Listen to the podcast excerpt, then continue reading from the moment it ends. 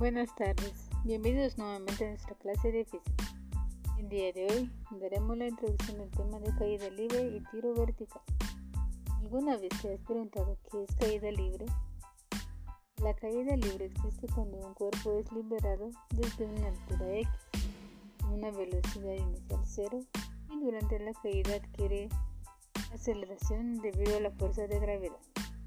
La constante es el valor de aceleración de la gravedad, que es de 9.81 metros sobre segundo. Hoy vamos a conocer un poco sobre la historia de caída libre. Hace mucho tiempo, en el año 55 a.C., el poeta y filósofo romano Lucrecio explicó que la velocidad de los objetos en caída se reduce solo mediante la resistencia hidrodinámica o aerodinámica, y que los cuerpos livianos caen más lentamente por ese motivo, pero que todos los cuerpos deben caer a la misma velocidad en vacío. Según la opinión del filósofo griego Aristóteles,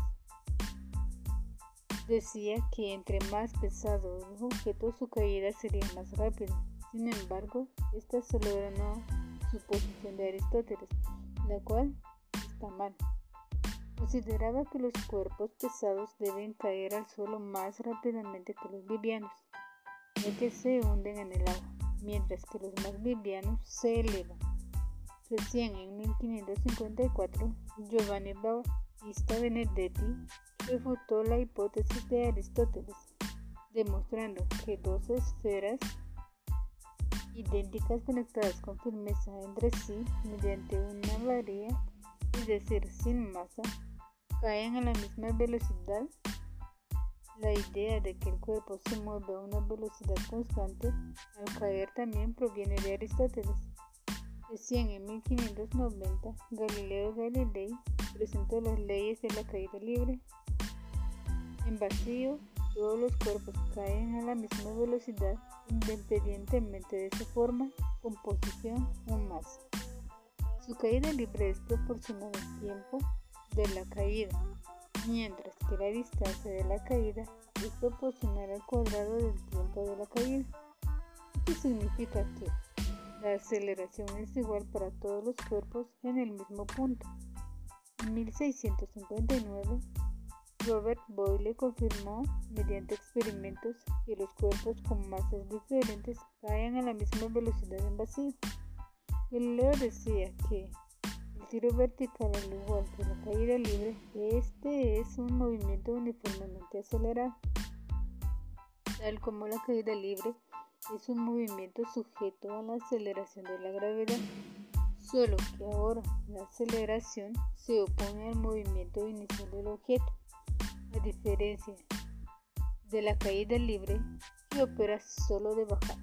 El tiro vertical comprende subida y bajada de los cuerpos u objetos y posee las siguientes características. La velocidad inicial siempre es diferente a cero. Mientras que el objeto sube, el signo de su velocidad es positivo. Su velocidad es cero cuando el objeto alcanza su altura máxima. La noción del tiro vertical aparece en el campo de la física. Se trata de un movimiento rectilíneo uniformemente variado, también conocido como MRV, en un punto vertical. La velocidad cambia y existe una aceleración que está dada por la acción de la gravedad. El tiro vertical, cuya dirección puede ser descendente o ascendente, tiene una velocidad inicial que resulta diferente a cero. El cuerpo en cuestión se lanza hacia arriba, impulsando con una cierta velocidad. Luego regresa al punto de partida con la misma velocidad, aunque en un sentido contrario a lo que tenía en el movimiento de lanzamiento.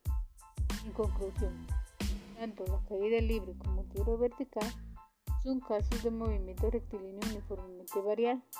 Los problemas se piensan de la misma manera y se resuelven de la misma manera. Las ecuaciones son las mismas, los gráficos son los mismos. Caída libre y tiro vertical no son un tema nuevo, son solo la aplicación del tema anterior. Bien, esto ha sido nuestro tema del día de hoy. conocer un poco sobre la historia de caída libre y de tiro vertical. Te esperamos en el siguiente podcast.